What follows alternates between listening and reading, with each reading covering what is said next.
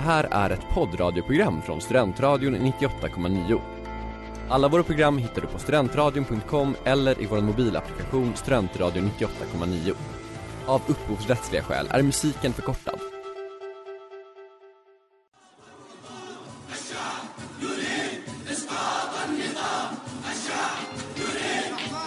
in the field of human conflict, but so much owed by so many to so few.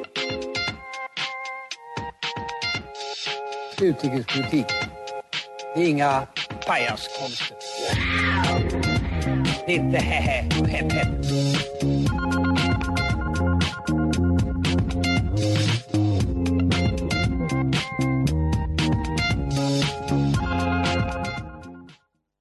Hello and welcome, and a delayed Happy National Day for Norway. 17 Mai was at the beginning of this week, and uh, that actually is related to what we are going to talk about here today at Radio UF at Studentradio 98,9. Uh, we are going to talk about the Nordic countries and Scandinavia, but have a bit of a focus on Sweden. And uh, we all know Scandinavia, and if you are listening to this Uppsala based student radio, then I bet that you have some sort of relation to Sweden at least. And I like to talk about Scandinavia and the Nordics, but it's difficult for me since I have only lived in Scandinavia all my life, and I am, of course, Swedish. So that's why I brought some people with me in the studio today. And if we start off with Greta. Foreigner number one. Hi, I'm Greta. I'm from the UK. I've lived in France and now I'm in Sweden. And I'm going to be talking about healthcare. All right, great. And our guest for this episode. So James Fleming, foreigner number two. I'm from uh, Melbourne in Australia, and I'm studying a master's in cultural anthropology uh, here at Up- Uppsala, and I'm I'm looking at industrial relations. So I'm going to talk about say, uh, Swedish industrial relations. Wonderful. And not from Stockholm, so basically not from Sweden. Yes, Just joking. from the better side of the Sweden. Oh, come on. yeah, I'm uh, Isaac, and I'm here going to talk about a bit of uh, Sweden's international corporations and uh, cooperation with other countries, like the no- Arctic Council, as well as our representation of the Nordics, as well as both the U.S. and uh, Aussie, Australia in uh, North Korea. Okay, cool. And we will be right back after this break with more about Scandinavia. Prince of Manhattan, that takes time. That was Prince of Manhattan by Paranoid Cowboy. You're listening to Studentradion 98,9 and we are Radio UF. The Nordic countries, or Scandinavia, it's complicated. It's important to note that during the history of the Nordics, borders and self-determination have been very loose concepts, to say the least. So most Nordic countries has at one point or another been part of another Nordic country. But they have basically all been independent since the early 1900s. Uh, we usually count countries like Finland, Sweden, Norway, Denmark, and Iceland to the Nordic countries. Greenland is a part of Denmark, but it's uh, yeah, it's complicated as well. The thing that I've always found interesting is uh, the kind of rivalry that's been between some of the countries. And since I'm Swedish, I basically have to throw my professional neutrality out of the window because we're talking about Denmark, and those are our sworn enemies in um, uh, actually in history, the countries that have fought the most wars are it, it, it isn't France and Britain; it's Sweden and Denmark. Uh, we're at thirty now. Um, for now, but it's been peaceful for two hundred years, and I'm, I, we mostly take our out our, our aggressions with football instead. Um, and Sweden is the best at that, so I'm happy with that.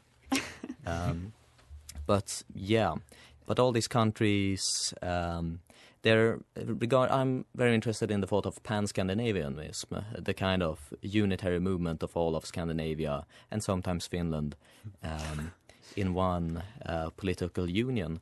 And this kind of goes back because um, uh, we can trace it back to the end of the 1300s uh, with the Kalmar Union, and that was Sweden, Norway, Denmark, and Finland. That was part of um, Sweden at the time and Iceland. And uh, it lasted for nearly 200 years. And it's super interesting because there was like a federation, and uh, the countries, they weren't exactly governing each other's uh, businesses, but they had a military alliance. And it basically grew out after the um, the Black Death, because unlike what my edgy 13 year old self thought, uh, the plague wasn't a good thing, actually.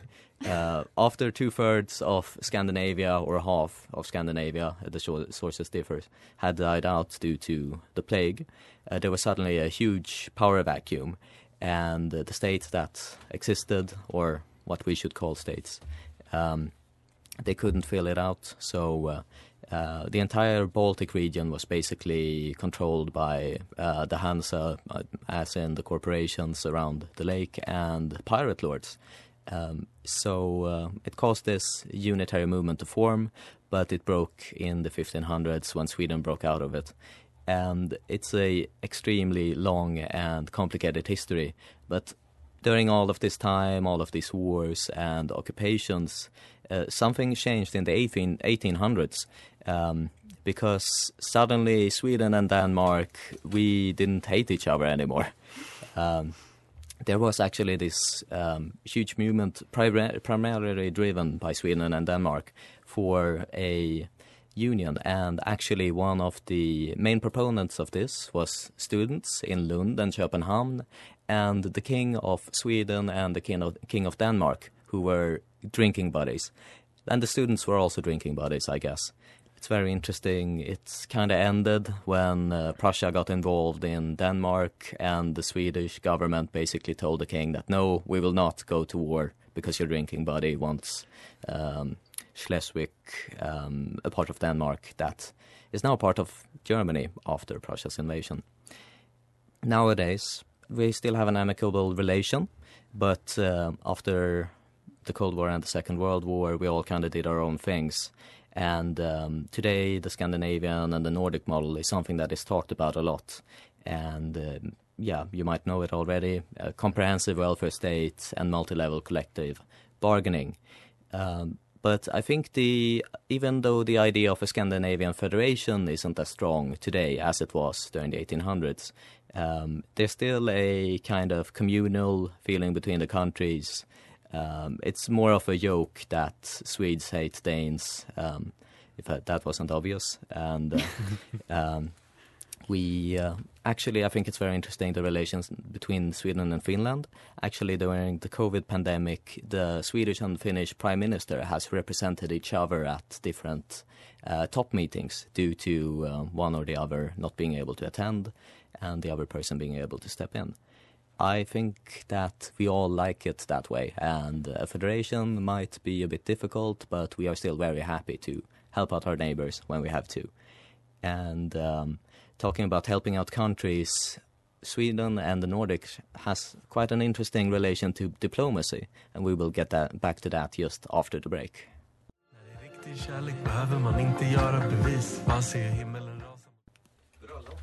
Oh. Bröllopet by Linus Hasselblad and uh, Monica Mack. And we are talking about the Nordics, and uh, we're going to zero in a bit on Sweden.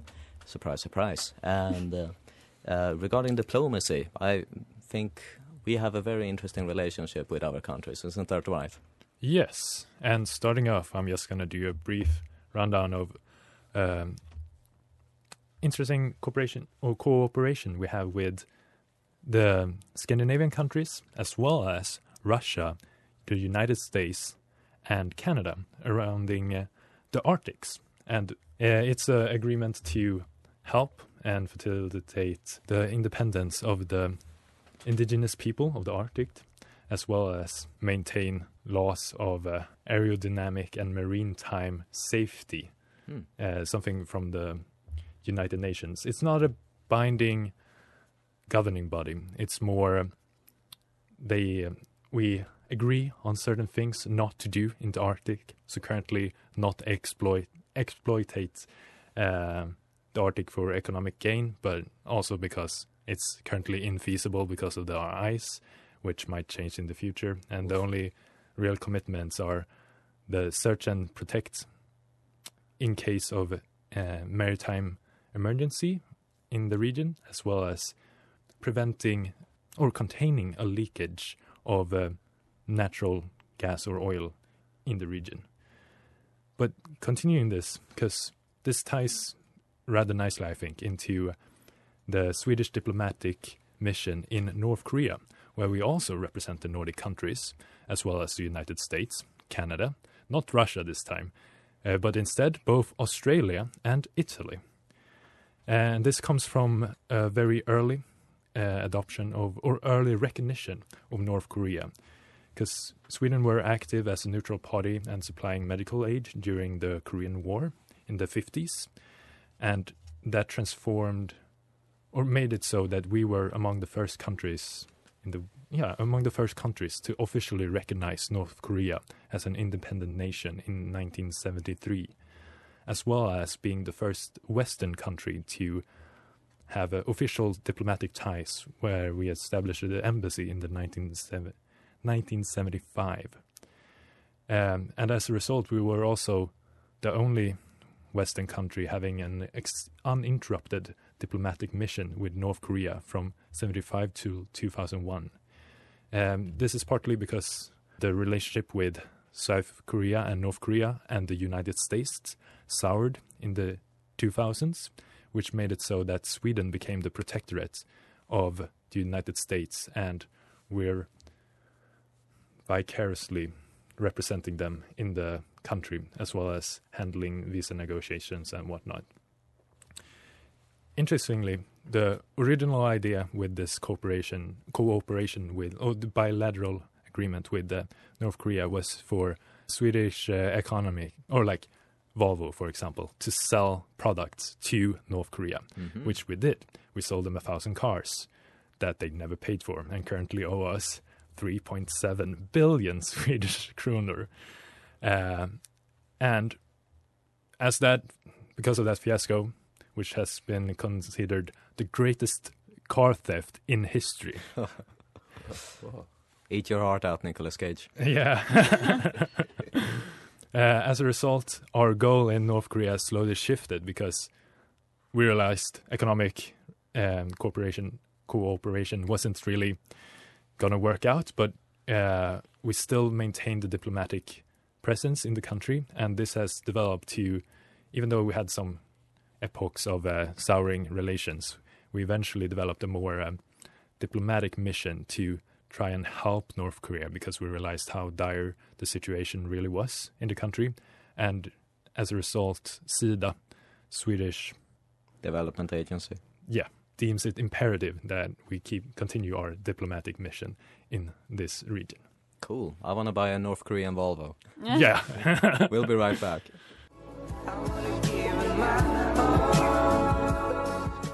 You are listening to Studentradio 98,9. We are Radio UF. And thank you, Sam Florian and Nabri, for write- writing a song about me. Pretty but stupid.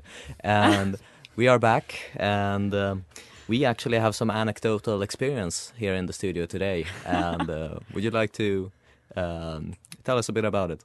I would love to. So it's no secret that the Nordic welfare model is both admired and envied across the world.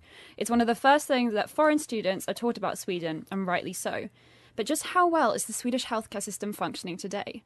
Well, I have recently had a first hand experience of Swedish healthcare as I fractured my ankle a week or so ago. Thank you for your support. Uh, in fact, one of the top questions my friends have asked me since fracturing my ankle is what Swedish healthcare is like. Actually, even one of the first conversations I had when I moved to Sweden was about how good the healthcare here is. And my experience has pretty much backed that up.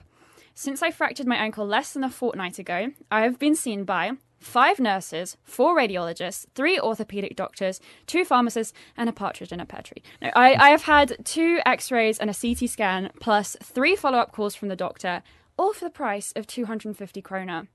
That is incredibly thorough. Um, that being said, getting healthcare as a foreigner is hard work. Without the magical Swedish personal number, you cannot access any automated services or even get a COVID test, and it's highly frustrating. Well, easily get a COVID test, I should say. Um, moreover, before I got seen by any of the wonderful healthcare professions I've met, I was asked to pay up.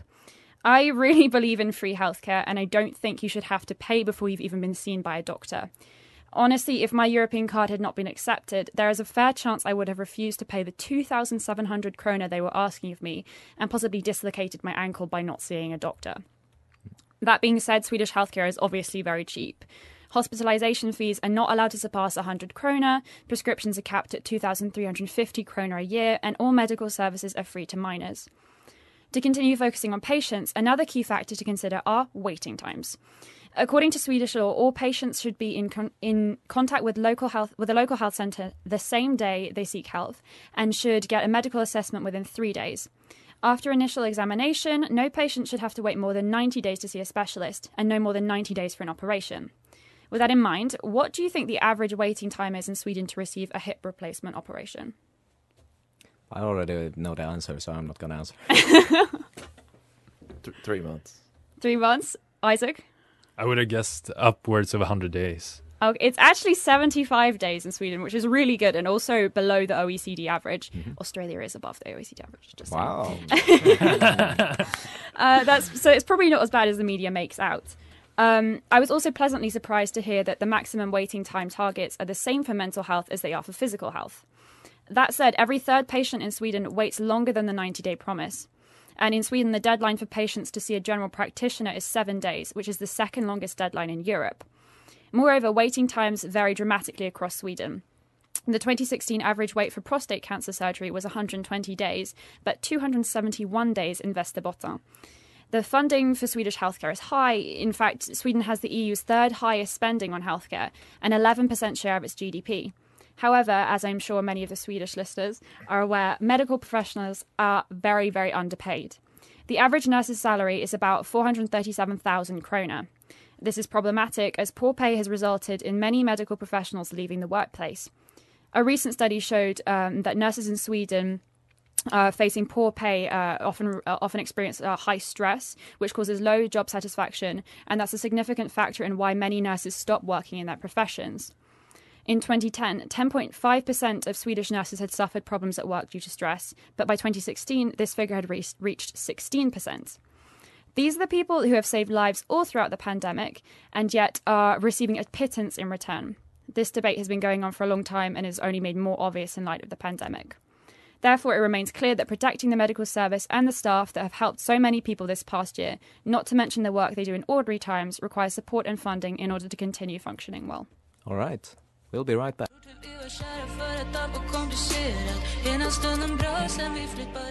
You just heard Två steg framåt, aldrig tillbaka by Madar. And uh, welcome back. And uh, we are talking a bit about arguably one of the most significant part of the quote unquote Nordic model. We're talking about industrial relations. And James, would you like to tell us about this? Sure, I'd love to. Uh, so, as Greta was saying, the, the Sweden and the Nordic countries are known for being quite equal. So, uh, especially historically, Sweden was probably the most socio-economically equal country in the world in, in the 80s. Um, that picture's changed a little bit, but not relatively. I mean, in the neoliberal era since the 80s, uh, all Western countries have become less equal, and there's been a big fall um, in Sweden's performance on the Gini indicator of inequality, for example, or rise rather. Uh, but it's still above the OECD average on a, a lot of measures. And all the Nordic countries have a similar industrial re- relations model, which uh, plays a big role in that. And uh, so I want to talk a little bit about that and, and, its role. And I've been investigating that as part of actually a cultural anthropology uh, thesis. And yeah, what sets Sweden and the other Nordic countries apart is that industrial relations, so that's like the relations between labor and capital, between business and unions, is, is very centralized and it's very deregulated. So, unlike in other European countries, in Sweden, there's no minimum wage laws. So, if you're not covered by a collective agreement in your workplace, they can, in theory, uh, pay you whatever they want, which is quite kind of a strange system. But then they have the highest uh, coverage. So, 90% of businesses in Sweden are covered by these collective agreements and have very high union membership. So, historically, it was al- almost 90%. And now Melker will be sad to know that Denmark is one of the only countries beating Sweden in union density. But it's about 67%. I think in, in Denmark it's 67.2, and only Cuba beats, uh, beats those two countries in terms of union membership. So, the, so yeah, so and these, uh, the, so everything's made by collective agreements, all, all the wages and the. They're what they, they're called the Arbetsmarknadsparter or the social partners. They play a big role um, in, in managing the uh, labour market independently of government.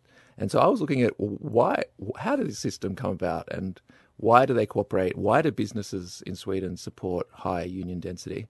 And um, I was actually there's been a, a, couple of rival theories, and one of them is that recently uh, Witoszek and Midttun have argued in their book Sustainable Modernity that if we look to nature and the way Darwinian evolution works, there's actually a lot more cooperation in nature than a sort of traditional crude idea of competition would have you believe. Mm-hmm.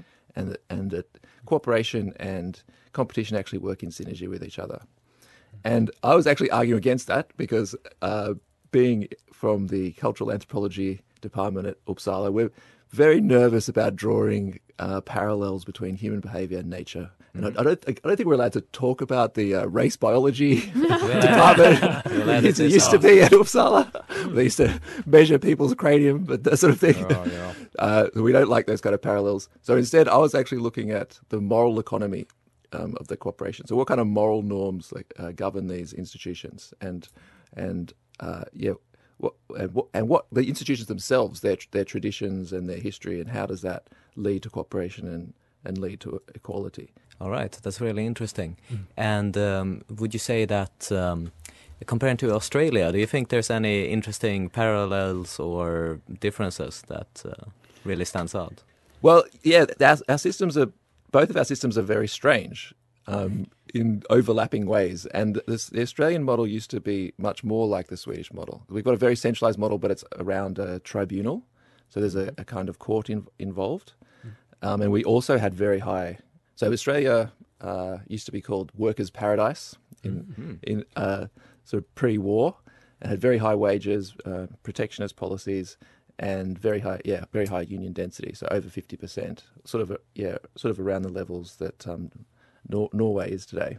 Mm-hmm. But now it's dropped down to about 15%, whereas Sweden's you know still up at 67. And part of this is because of that institutional role that the, the institutions yet uh, play. So I was interested in lo- looking at that. Mm-hmm. Yeah. Uh, very interesting uh, to learn so much about this. You're an, an actual expert on it, which is great mm. to have. Okay, we'll be right back. Gott folk, gott folk. Det här är Timbuktu och ni lyssnar på Studentradion 98,9. Skruva upp volymen.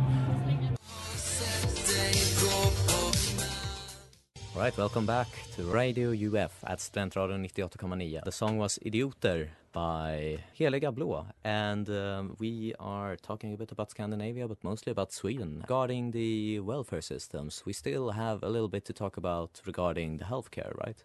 Yeah, definitely. One thing I, I, wanted to touch upon is just that hospitals in Sweden are being closed down left, right, and centre. And I find it actually quite shocking. For example, in uh, Sollefteå, the only maternity ward was shut down to save money. So now the closest maternity ward is 200 kilometres away, and midwives are having to offer classes on how to deliver babies in cars.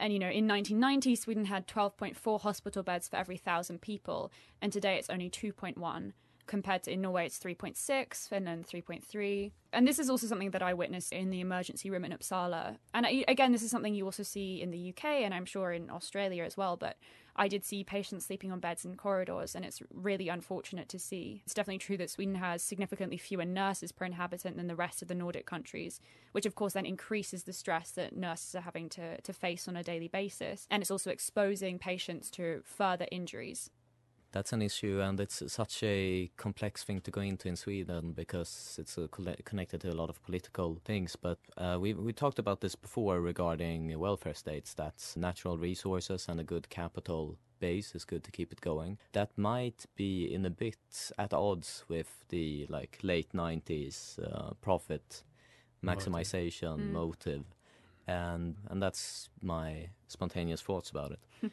uh, yeah, likewise. It seems like we spend a lot more on administrative tasks in hospitals than we do nurses currently, but it's also hard to tell because I know my mother has three friends who work as nurses, two of which are in a freelance company that employ them to the state, and one of which who work for the state. The two who are not directly working for the state have better pay, better options uh, for work hours compared to the one who works for the state for a lower pay and has to work every other weekend something as well as well as being really overworked during these times.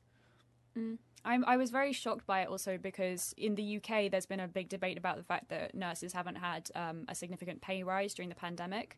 Um, and then I looked it up, and Swedish nurses get paid even less than in the UK. Uh, and just, yeah, given that you have so much more funding, it is really shocking. And I guess the only answer is that the money's just going elsewhere into administrative uh, services. And some higher, like uh, doctor and specialists, uh, Mm. Mm. get paid better as well. Well, I was looking at uh, this a little bit in my thesis, just the shift to this philosophy of new public management in the 90s as Ah, part of the neoliberal yeah. shift. There's a whole different idea about the role of the state and, you know, wanting to shrink the state and limit pay rises of nurses and rationalize the state and treat the state like a, a business. But it seemed to happen in Sweden 10 years later than Right. everywhere else, like in the, in the 90s. hmm Mm. Yeah, that's a, that was definitely something we discussed, the new public management um, style, and that's also echoed by a lot of uh, workers. That's yeah, we spend more time writing reports than actually doing our jobs, and that's the same uh, within teaching as well in Sweden. Uh, I know about it. Yeah, because there seems to be a great focus on what's the cost of educating X child and what's the cost of having a hospital in this area, but you don't look at. Uh, yeah, so then you look at oh, and what are the revenue streams for this? But some of these things are also public goods that are necessary for the state to function well, which can't operate well under a cost uh, reduction. Yeah, a really interesting example is Finland because during the pandemic they already had a they already had lay, um, uh, when everyone was suffering material shortages. Finland has been building up uh, this reserve of material in secret locations around the country to use in just these situations, and yeah, that that costs money. Uh, but it's very, very handy in situations like this. And I think this on-time production is very harmful. And it's also interesting because not too long ago, Sweden used to have the same, but we uh, disassembled those because we thought it cost too much. And now, when we're looking at reopening them again, uh, the cost is a lot greater than just maintaining them for the period we didn't. Whoops. Whoops. All right. we'll be right back. Fell in love. It was fun. All right. That was Rubber Bands by Bervin. And uh, we are going to talk a little bit more about the effects of pandemic on these sorts of models and economic thinking. James? And I wanted to talk a little bit about, about this idea of peak neoliberalism in Sweden, because what I found in, in my research about industrial relations cooperation was actually there's been this long neoliberal trend of less cooperation between the unions and the employer bodies and a decentralization. And, and so that means, you know, uh, wages are not set so that they're relatively equal across a whole industry or across the whole nation anymore. Uh, Inequality was actually encouraged. And so wage negotiations happen more and more just at the local workplace level and this idea that you know pay incentives would motivate people and so it's actually a conscious project to increase inequality but it doesn't seem, it seems to be going the other way now and um, it seemed to be driven by a number of things but increased instability in political instability in Sweden in in the world. One of the things a few of the things that are driving employers and unions to cooperate more together and to negotiate and to go back to a bit more of a centralized model and so maybe peak neoliberalism has passed in industrial relations in Sweden. And I think we can see that all around the world, basically. But the most important thing isn't really the profit margin anymore. I mean, Joe Biden is far from being on quote unquote the left in the US, uh, but he is much more open to spending government money. And that might be an effect of the pandemic. One thing we've seen also in, in Britain is kind of been the slightly confused government policy, as usual, is that the Conservatives have been spending a lot of money, in my opinion, rightly so. Although, as I as I said earlier, they haven't been spending that on increasing salaries for nurses or medical practitioners. Trident nuclear missiles. Yeah, indeed. um, but you know, it is it is something that we are seeing. But at the same time, you've got a government that said that greed and capitalism is the reason why our vaccine rollout has been a success. So yeah, I don't th- I don't think peak neoliberalism is over just yet. In Sweden, we also have this interesting idea that as we realize when we decentralize a lot of things, you also have to make sure, especially with both private healthcare as well as private schooling, that they live up to the expectations that are set upon them because they still get public funding. And this also adds another layer of cost, meaning that even though they might like save a bit because they might produce the service a bit more efficient, you still then had to add the profit they take out as well as make sure that they're performing to up to expectations. Mm-hmm. And I also think, in general, with the pandemic, this might be a bit. It's related, but like the death of small government, or what we should call it, because the countries who's managed this the best have had a very direct, top-down organization. We also see that with dictator with dictatorships, with economic trends, that uh, they have they have an argument that this system works despite the grave human rights violations. That might be a part of the greater trend that might be sped on by the pandemic. We'll have to see. But uh, now we're gonna have a break. Welcome back to Studentradion 98,9. My name is Melker Hörner and we've been talking about Scandinavia but mostly Sweden. Since we have two um, exchange students, I guess I'd call you for now. I would like to ask what are some fun, fun things that Swedes do that I don't notice? Well, this maybe isn't so fun, but you don't open the door for me when I'm on my crutches. the sadness to avoid the to avoid the social interaction. Oh, ouch. That's being kind. Oh, They give you your personal space. Ah, yeah. Tack så It's because they care about you. Yeah. I like it. It's probably just an Uppsala thing, but uh, I love how there's all this serenading all the time. But uh, with so many choirs, apparently, Yeah. apparently that is a Swedish thing. The, the highest, what is it, portion of proportion of choir singers in the world. Take that, or something. Denmark. yeah, yeah, yeah. I thought you were going to say Flugstavrolet, and then you went choirs. I was like, okay, oh, yeah. yeah. No, but I, I hear it all the time. Yeah, uh, the male choirs coming to sing the balconies of the female choir, uh, choir members, and vice versa. Oh. Uh, does that happen just spontaneously throughout Sweden, or is that just a student? thing? Not in Stockholm. Not in Oh, Stockholm. not in Stockholm. Non-stop Oh. musical. No, but it seems like a very middle-aged gay Yeah. thing because I know my mother is part of a choir back home, and they travel to different places. She's been to Wales. They usually come to Stockholm every now and then, and they also travel to Norway and sing. There are different like choir assemblies where they join like several smaller choirs into this huge one that my mother really likes. And then as well, I know my aunt's husband. He's also in a male choir back home in his rural part of Sweden. So it seems like uh, that's what you do when you get old in Sweden, out You in the join a choir. countryside. You join a Yes. choir. yeah, and you're never allowed to sit next to someone on public transport How dare if you you. can avoid it. Yeah. Okay. My name uh, has been Melker, and uh, with me in the studio, I've had three wonderful guests. Isaac. James. Greta. All right. Thank you all for listening. We will see you next week with our next episode. Yeah. Take care. Goodbye, everyone. Have a nice evening. Thanks.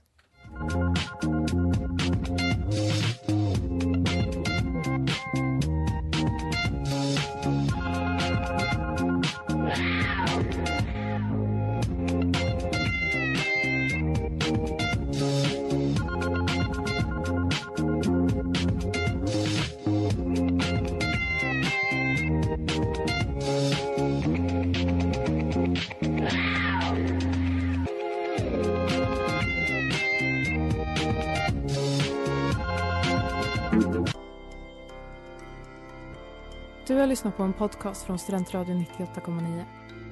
Alla våra poddar och program hittar du på studentradion.com eller där poddar finns. Kom ihåg, att lyssna fritt är stort. Att lyssna rätt är större.